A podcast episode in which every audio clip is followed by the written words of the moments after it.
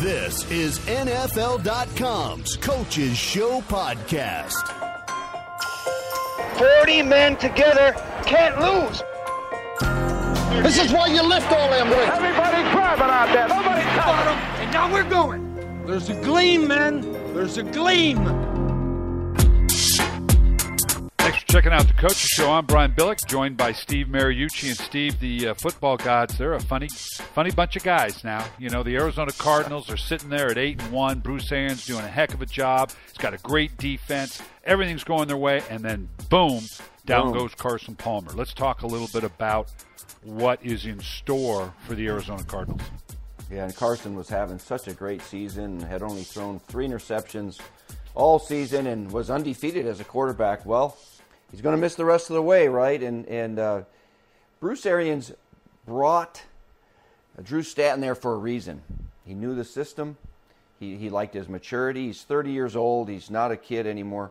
Uh, so if it, anybody's going to take over for Carson Palmer, you can see Carson right there, that left knee right there. Ugh, same knee injured uh, when he was at Cincinnati, and uh, hopefully he'll be back uh, better than new. Oh, he tweaked it right there too. And it was But, not uh, odd, kind of. Uh, how many times did we see that? It wasn't like he got crumpled up and tackled, just kind of open, got torqued a little bit, and it just must have hit just the wrong way. Yeah, I think he had an ACL and MCL that last that last surgery there, but uh, hopefully this is not going to require too much repair.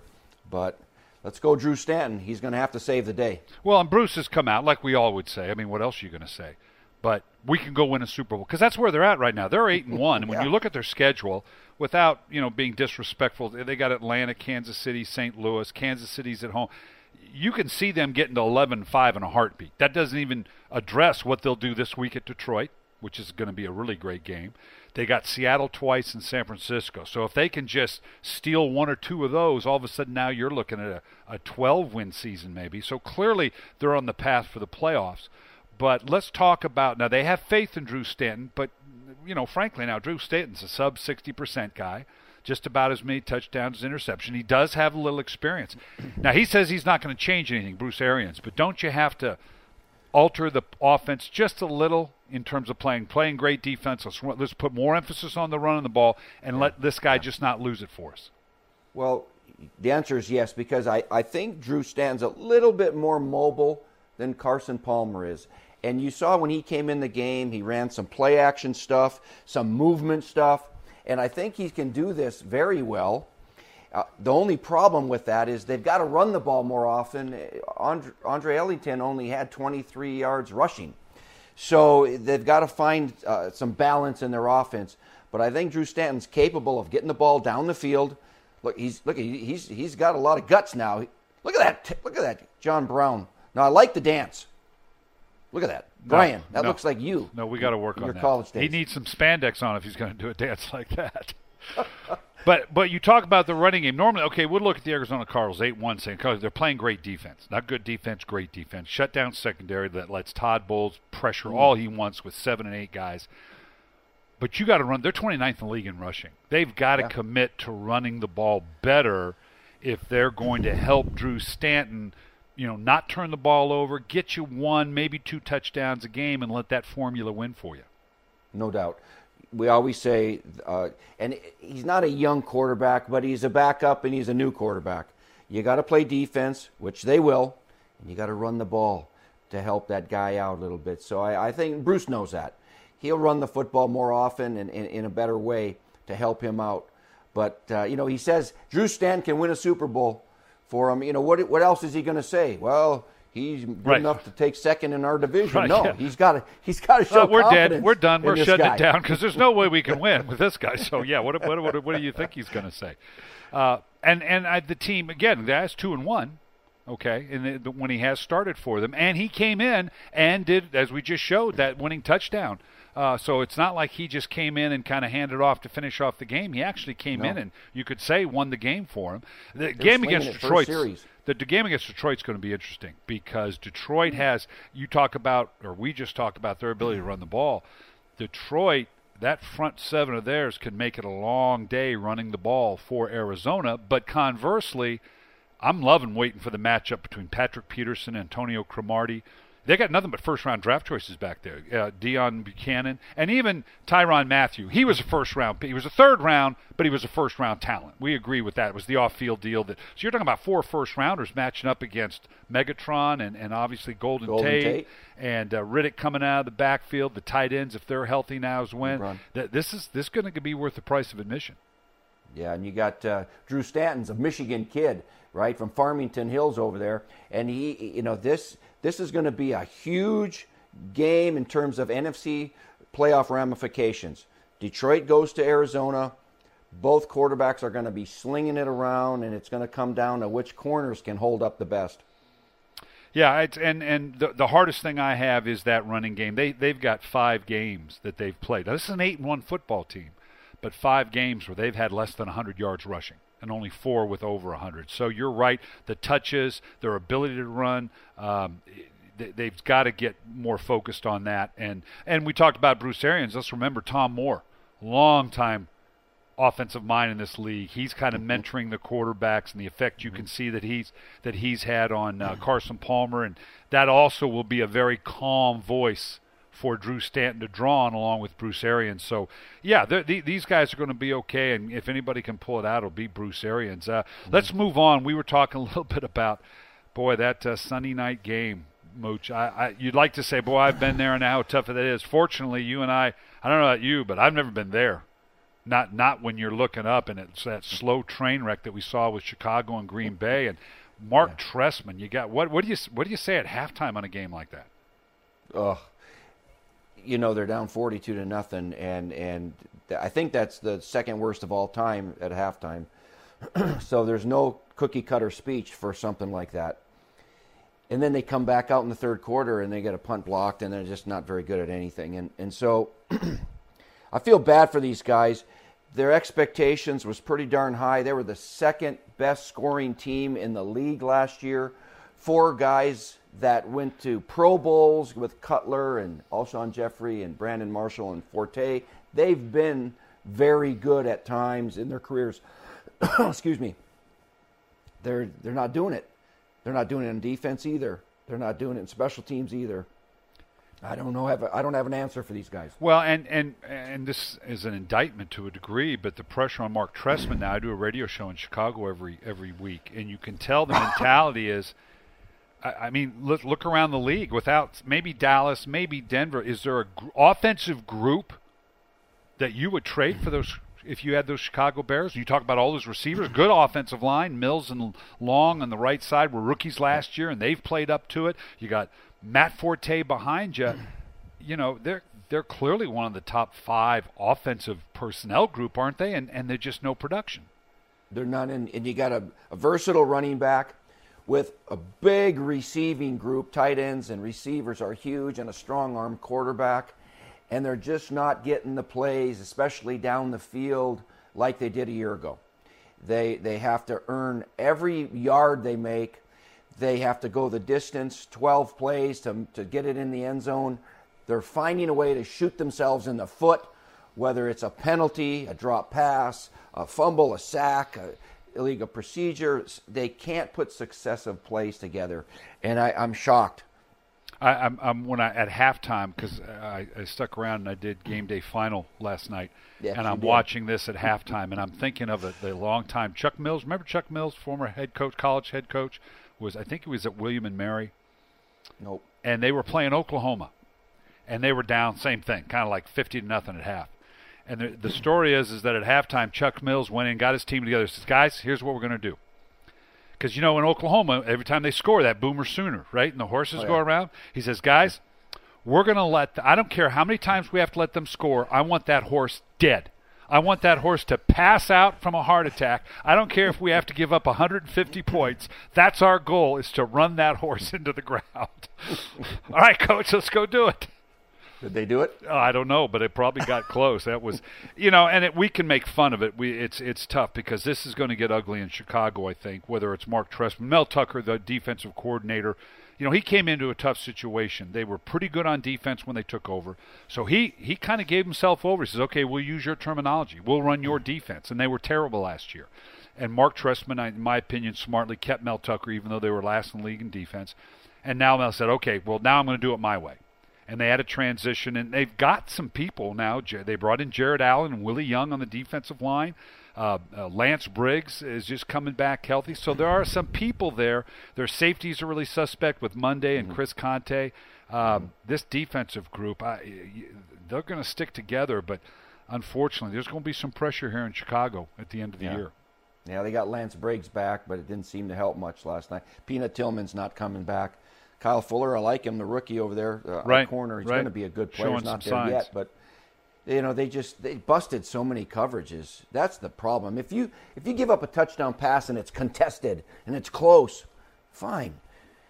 But when guys are wide open like that, And Jordy in Nelson, if there's one guy you're going to cover, it's Jordy Nelson, right? If there's one guy you're going to Yeah, I cover, roll up to, double, whatever it is, and he's just running down the field with that first touchdown, you know, no one even close.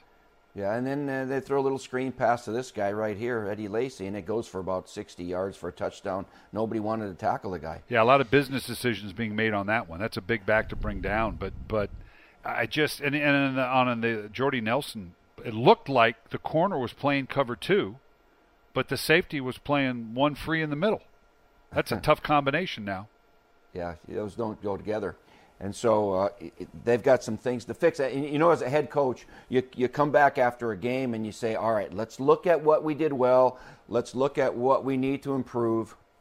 Ooh, they've got a laundry list now. In every phase of the game, we've got to get better at this, this, this, this, this. In the secondary, they got to get this, this, this, this. In the passing game, they've got a lot of things to try to figure out.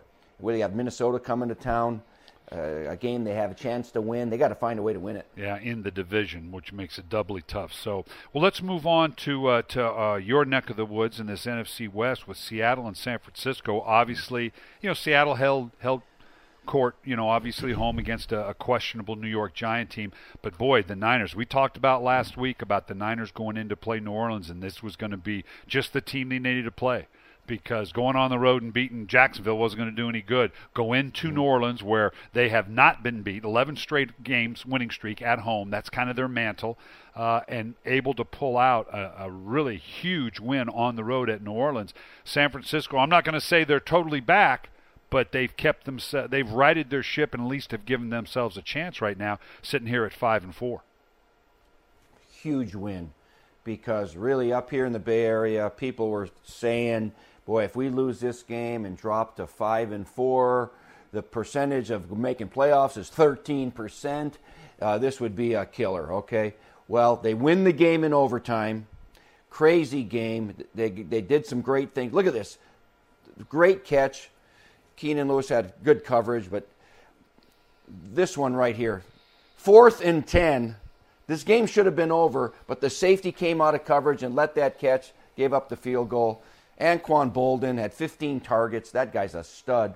And then Colin Kaepernick wasn't very good, but he made a couple plays that he needed to. And, and uh, I thought the Saints had some opportunities they missed right before the half. They had two timeouts in their pocket, and they hurried and they drew through a t- uh, pass into triple coverage, intercepted right before the half, when really they could have just slowed it down, took a timeout, kick a field, whatever. Uh, but the 49ers found a way to win it. They're five and four. They're right back in it, and they're going to start getting healthy.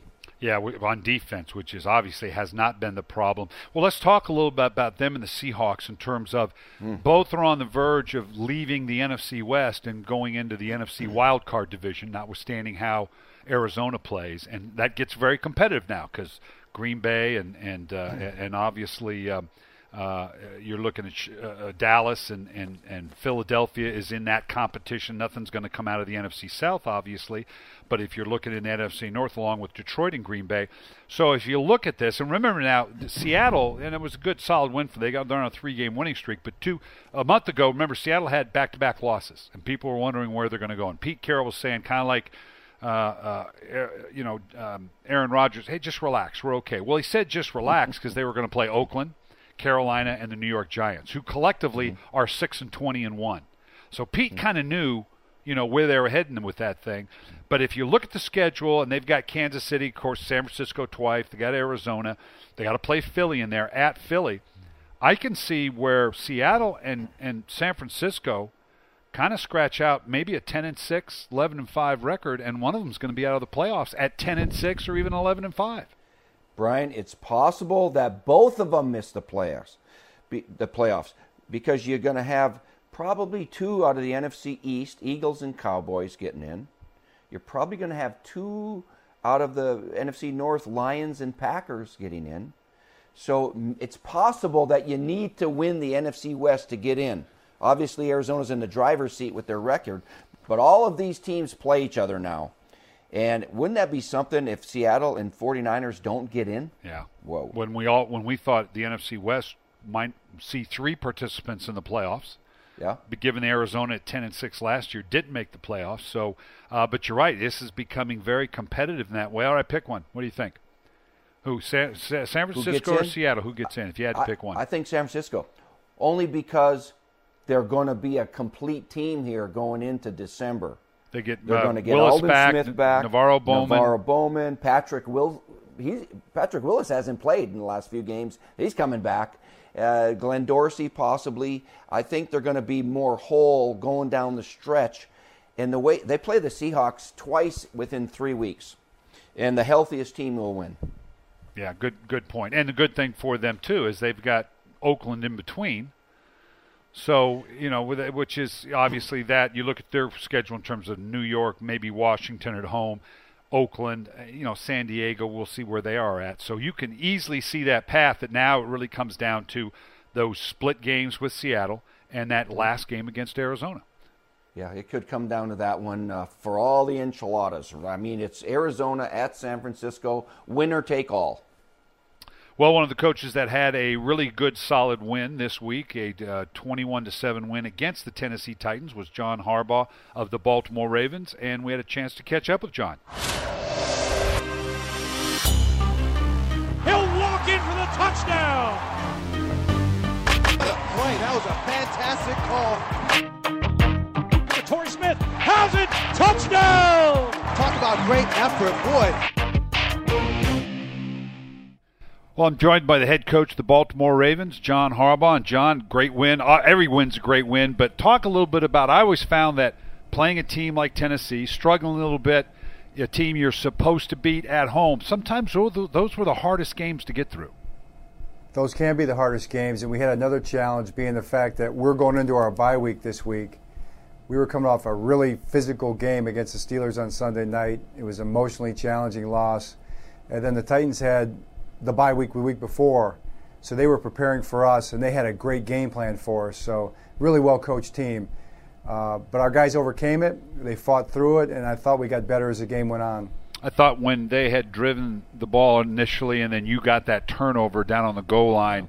Not that the, the team woke up, but that was kind of like, okay, now now we'll write this thing going forward. It was big. You know, we preach to our guys all the time, especially in the red zone. Just make them play one more play. Let's make it hard for him to score. Do everything we can to keep him out, and maybe we'll have a chance to make a play. And that's probably the training tape for that coaching point right there. Yeah, absolutely. You can't. You can't. Always those good teaching moments, no question about it. And your team responded very well. I want to talk about Justin Forsett a little bit. Uh, obviously, you know the guy's fourth in the league in rushing right now. Had a big game the other day, 20 carries for 112 yards. When and obviously he suits the Gary Kubiak zone running system. Did you know when you first got him that that he was going to kind of be this good, or is it kind of like, oh boy, did he kind of grow on you? Well, I'd like to say that I knew. Uh, Justin knew. He uh, has been a guy, if you look at his career, he's made a lot of plays. He's good in pass protection. He can catch the ball. But the thing I think that we're seeing now that maybe people didn't know about, he's got unbelievable vision and he makes people miss. So he's making yards for us, and it's just been a great addition. It's nobody. I don't think anybody predicted it. Even Gary probably didn't predict it, but uh, Justin, he has done some special things on on really both of the touchdown runs, but one in particular. It's you know obviously as we both know in that zone running scheme, you got to be patient, and and when right. you make that one cut and go, and there were a couple plays, one on the touchdown where he really showed that patience of okay, I know it's coming, I know it's coming, boom, now I'm ready to go. Right. He does have patience, and he's not in a hurry to get into the hole. He sees the whole broad spectrum of the line of scrimmage. I've seen him take a stretch play outside the tight end to the, to the right and all the way back behind the whole defense to the left, and that's pretty hard to do. Another guy I want to talk about, someone that I'm familiar with, Torrey Smith, that came in, that was a raw talent when he came in. A lot of people, I don't right. think, fully appreciate just how raw he was. This was a there was some growth that had to happen here, and it looks like he has really gotten to that point where he is really a true professional now. Well, he's running all the routes now. He's doing a great job with the underneath routes, the stop routes coming back to the sideline, the deep middle crossing routes, the routes that are hard for those guys to run. We always thought he could track deep balls. Um, he's probably done a better job in the past than that he has this year, but he's drawn penalties this year because people are kind of grabbing him deep. But he made plays for us yesterday deep, which was huge. Yeah, if I'm not mistaken, he's the number one penalized, meaning he draws more penalties than any receiver in the league so far. Right. That's as good as a catch, right? Absolutely. It's pass interference. That's the rules of the game. Uh, but you know what? Hey, you know, he goes up and makes plays. He can run fast, and guys are grabbing him, and I think that's a sign of respect. Sure, that's all part of it. Um, I, I got to ask you, and given your special teams background, because I'm sitting, I'm watching all the games. The thing I'm loving right now in what I do for the NFL Network, I get to watch all the games, and then for Playbook, I've got to get ready for my segments. Special teams, and maybe it just feels this way. We're seeing more blocked punts, blocked mm-hmm. kicks, more punt returns, uh, and I'm, I'm the old coach in me's coming out is part of this a function of the limited time you have to get your teams ready in training camp and then during the season? It probably is part of that. Another theory that we have is the fact that there are fewer kickoff and kickoff return plays, so it uh, lessens the the value of special teams players, and maybe sometimes guys aren't keeping those veteran players that know how to play quite as much, so you get worse covered kickoffs and worse covered punts, and it creates more big plays. Just sheer reps, something you're not do as much of, and all of a sudden it's not as good.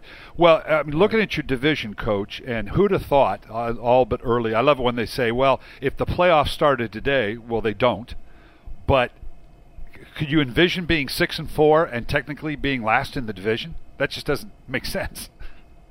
Yeah, we're not looking at it that way. yeah, exactly. Well, what it says is how good your division is. Talk a little bit about that it is a great division. You know, I thought at the beginning of the year it had a chance to be the best division in football. We just have to do our part. We've got six games left. We've got three excellent teams in our division. We're going to have to play great football to keep up with these teams. We plan on doing that. That's our objective. That's our goal. You ever think about petitioning to move to the NFC South, where, where four and five leads the division? That that would solve the problem right there. Uh, we like our rivalries. Yeah, absolutely. And and obviously the what you've got coming in front of you, you've got to feel very good about where you're at in terms of kind of in control of your own destiny, just simply sitting at 6 and 4, which is pretty darn good, and the teams you have to play obviously within the division. Cleveland you're going to play again obviously uh, who leads the division right now. That part of it's got to make you feel good. It does. You know, the teams in this division are going to play against each other, and there's going to be some losses and some wins kind of stacked up that way. But we got to take care of our business. We've got to go to New Orleans in two weeks. We've got San Diego coming in here in three weeks. Tough schedule after that. Well, deserved uh, week off, Coach. Get some time away. We appreciate it. Thanks, Coach. Great being with you. Always enjoy visiting with John Harbaugh. Always has a, a, good, solid perspective on the game. Coach, let's talk about. They had a little bit of a, a flurry about a, a, locker room conversation at the end of the game that was filmed, and he made a comment about the Pittsburgh Steelers, and it wasn't supposed to be public, but it was. Let's talk about post game speeches a little bit. Tell me about one of your better post game speeches. We played one on here the other day on the show, right, where it said, "Look, I know you guys don't listen to half to what I say."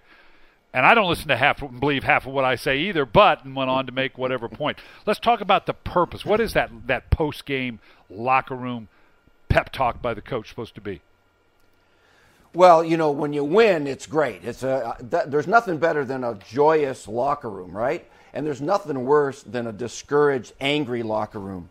But one thing is, one thing really ticked me off one time. I was in a locker room. This is a little bit like John's.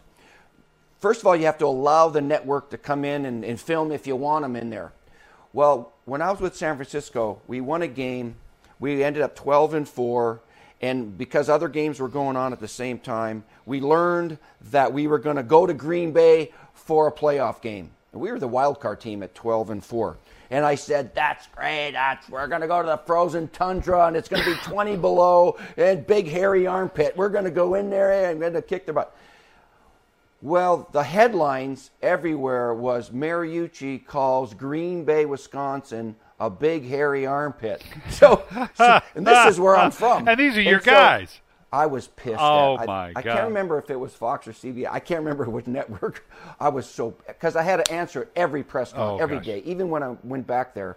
And this is where I grew up. Obviously, I have all the respect in the world for them, but they aired it and they kind of made me look stupid. Yeah. And I was uh, reluctant to let any networks in my locker room after that. Yeah, I Like, you you cut know, your own throat. We've all had. I, I, I, I can make myself look stupid without any help, so I, I don't need a network. To you're exactly right. How about the one not long ago when uh, I think it was Rex Ryan's second year, when and you, he came out to his news conference, kind of apologizing. Well, it's too bad we made, haven't made the playoffs and yada yada yada. And they, coach, no, so and so lost. You're in the playoffs. So you have to wonder Oh. what was his locker room speech. Which Yeah, you always do what he said. before you come in. Well, guys, you know, I'll see you on Monday. And Uh, t- check out we'll- meeting. We'll check out meetings at two o'clock, and then get to your rush back into the. Oh, we have to play. Oh, by the way, guys, no, no, hold on. Half the guys have already left and checked out, and oh boy, yeah. That I, I you know, the po- to me the post game was always yes, all week long. You're setting a theme. You know, it begins with that Wednesday morning meeting, and you kind of set a mm-hmm. couple themes you hope the players buy into, and you, you touch on it during the course of the week, and then at Saturday night, you know, you kind of bring it full circle in terms of the message you're delivering, and then hopefully after the game, in a positive sense, you you, you finish it off. You bring back, okay, we said we had to do so and so and so, and we did that, and that's great, and uh, and, and you finish it off. It was always, you're right, it's always a very very emotional time. Uh, but you can tell, as with Rex Ryan, just to get that one win. You talk, and, and Mike Smith in Atlanta the same way. You, you know that the exhale that you have now with those guys, just to give them, okay, we we, and how about Mike Smith? They're they're sitting there at three and six. Yeah. They're one game out. How about Just that? one. How about that motivational, guys? Let's win win for the Gipper, and we're only one game out at three and six. God bless. America at three and six. You're only one game out. That's fantastic. I know. That's why this, you know, going into November and December is so interesting in the National Football League because most teams still have a chance, and so that's what makes it awesome. Yeah, and and the outcomes are very, very, very quantifiable now. Again, I always said everybody said, "Well, this is a must-win and this is a big win." Well, no more so than September. We just know what the outcome is now, based on or what the results are of because that win in September is probably what sets you up in November and December mm-hmm. for this to be a must-win or one way or the other. Well, thanks for checking us out here on the Coaches Show. Make sure you go to NFL Now every week to check out the Coaches Show.